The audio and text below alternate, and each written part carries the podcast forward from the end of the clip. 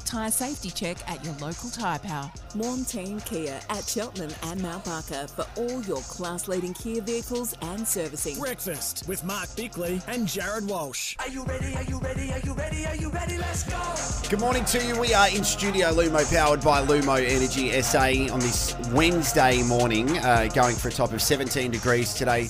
Bix, coincidentally, we just did the Travis edition of Quick Bix, and question one was uh, name the drummer from. Uh, or Travis Barker was the drummer from which famous band, and you said Blink 181. Blink 182. This is how the world works. I've just refreshed my X page, and Blink 182 have announced a new album. Just like that.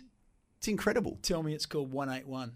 Nope, it's definitely not. Um, before we get to Bryce Gibbs, I'm sure he's really entertained by this. Our text line 0427 154 166. Let's get to a couple of texts. Yeah, Lily uh, talking about Port Adelaide's midfield. Good morning. Come on, fellas. Why is the midfield being smashed on Butters and Rozee? Lycett was crippled and didn't give them any service as opposed to Hayes. The spotlight should be solely on Hinkley for his selections.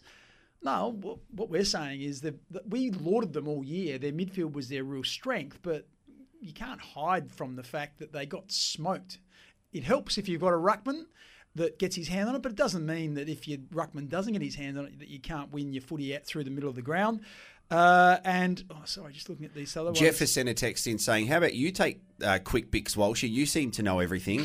well, I don't. This is the thing. And that's why I have so much pleasure in creating Quick Bix because Bix knows everything. And I, I try to prove him wrong, but he's always right. And if you want to hear me fail at something, have a listen to Bickley's Believe It or Not tomorrow because I'm horrible at stuff. Yeah, and just another quick one says um, this was uh, talking about uh, guys. I guess you referenced the Melbourne president because the port leadership has gone into hiding again, as it's their standard practice after failure. Well, the reason I was referencing the Melbourne president is I was saying Melbourne have gone out in straight sets for two weeks in a row. We haven't heard from Gary Pert, we haven't heard from Kate Roffey, and yet people over here in Adelaide are screaming for the Port Adelaide CEO and president to talk. I think they will when they've got something to say, and I think that'll come once the the coaching group have finished their exit meetings. They'll have a review of the season, and then they'll present to the executive about what next. And I think when the what next is there, I think that's when they'll communicate to their their members. Mark also says that it's just started raining in Kidman Park. Why does it always rain on me? That was the Travis song which you completely John butchered there. I saw John Butcher on the weekend. He was at the footy. How good's that? John Butcher was sitting at Adelaide Oval watching the doggies in the uh, under 16s alongside the Hoff, Justin Westhoff. Some Centrals boys there together. Um, and then following on from that, there was a very, very happy Bryce Gibbs because his Panthers managed to get the under 18s Yes. premiership in the Torrens University Cup Grand Final. So, as we say good morning to you, Bryce Gibbs, the navy blue colour is doing very well at the moment. Morning, Gibbsy. Good morning, fellas. Yeah, you're spot on, uh, Jared. Uh, it was a great win by our under 18 boys. Um, they've had a pretty good year, finished minor premiers, uh, got through to the granny, and uh, on what was a hot day, there was a few boys going down with cramp late in the game, but uh, yeah, they managed to hold on in the end. I'm pretty sure I saw an umpire have to leave that game as well, sitting in the race. The umpire either was dehydrated or cramped and couldn't finish the game, one of the field umpires, which was amazing, Bix. Mm, And was that their first win, the under 18s flag? Uh, for about 30 years, I 30 years, so yeah. Uh, great, Pretty, great pretty result. significant time in, in between. So, yeah, well done to Mark Clayton and all involved in the junior program. And uh, of course, the other Navy Blues saluted as well on the weekend. And tell us how you found yourself in the change rooms. Uh, you obviously keen to, to get across there and, and watch your old club. Yeah, that's right, Vic. We uh, sort of watched it all unfold uh, the Friday night before when they played Sydney, when we sort of nearly pulled the trigger to jump in the car and, and head over for a look, and we didn't. Uh, got extremely jealous after watching everyone going crazy in the stands after a, a one-goal win against the Swans, and I thought, stuff it. Once the, the draw came out on they were going to play on Friday night, I said, let's jump in the car. Took the kids, took the family, and uh, yeah, just acted like a nuffy and started going bananas with everyone else when the game got close and they managed to hold on uh, against Melbourne. So yeah, it was a a little impulsive trip, but uh, yeah, uh, a great experience to be involved in. Now, tell us, I heard Gary Lyon say this is the loudest he ever heard of the MCG. Now, Gary Lyon has been there as a player and as a, a commentator for decades. I heard someone else say that they were in the Stadium Australia when Cathy Freeman won the 400 metre uh, final, and they said that roar when she came down the straight, they said was replicated for for minutes and minutes on end because you know after the game and when when Carlton hit the front, that's pretty staggering.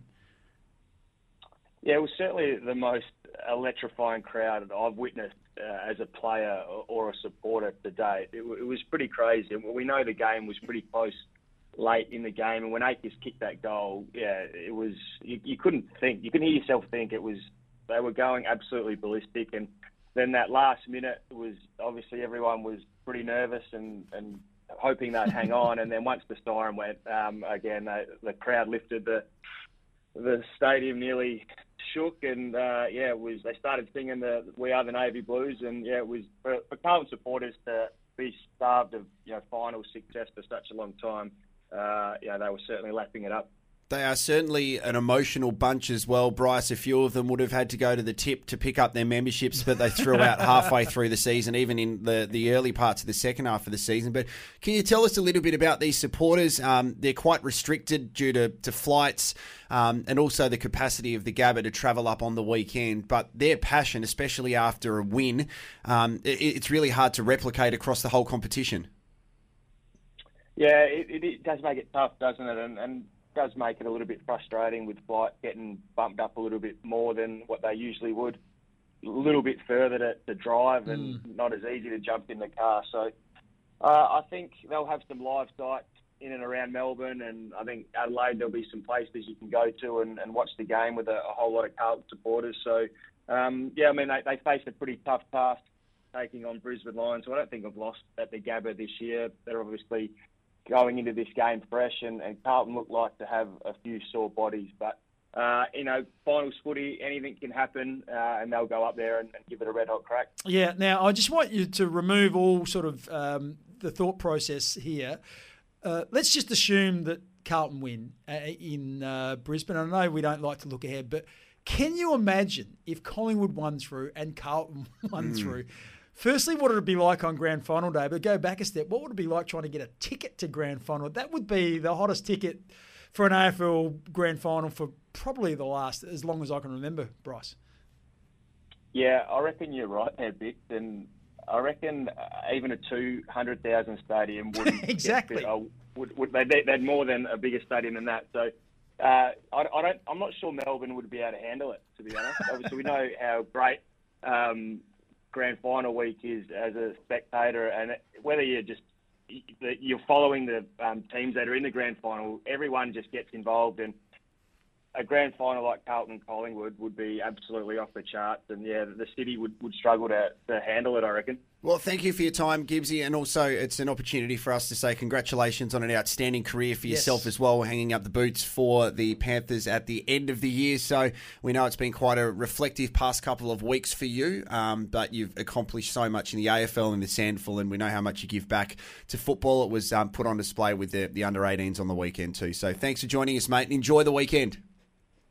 No, thanks for the kind words, Walshy. Speak to you soon. Bryce Gibbs joining us there on SEN SA, and it was great to see um, Gibbsy there with the, the players from South Adelaide. I mean, the, the connection that, that he's developed with the club mm. after leaving Adelaide, because you know how strongly the family is connected to the Bay. So to do what he's done with the South team is, is it speaks volumes of the person that he is. And he's, um, oh, firstly, to go down there. I remember talking to Bryce, uh, and, and he said, "Oh, this the last thing he thought he was going to do afterwards was to go and and uh, play for a different club other than Glenelg, but it's really assimilated well down at South, uh, taking on that." Sort of role with Mark Clayton in the, the sort of talent pathways segment down there, looking after the zones and um, and I guess you know imagine being a 16 or 18 year old and uh, you know, having someone like Bryce who's had that sort of wealth of experience to be able to, uh, you know, ask questions of or or take advice from, it's a, it's a really good position. It is 12 minutes past 8 on SENSA. Still time for you to call as well. 1300 736 736. We're talking about the SANFL, the grand final on this weekend. We still have tickets to give away to the grand final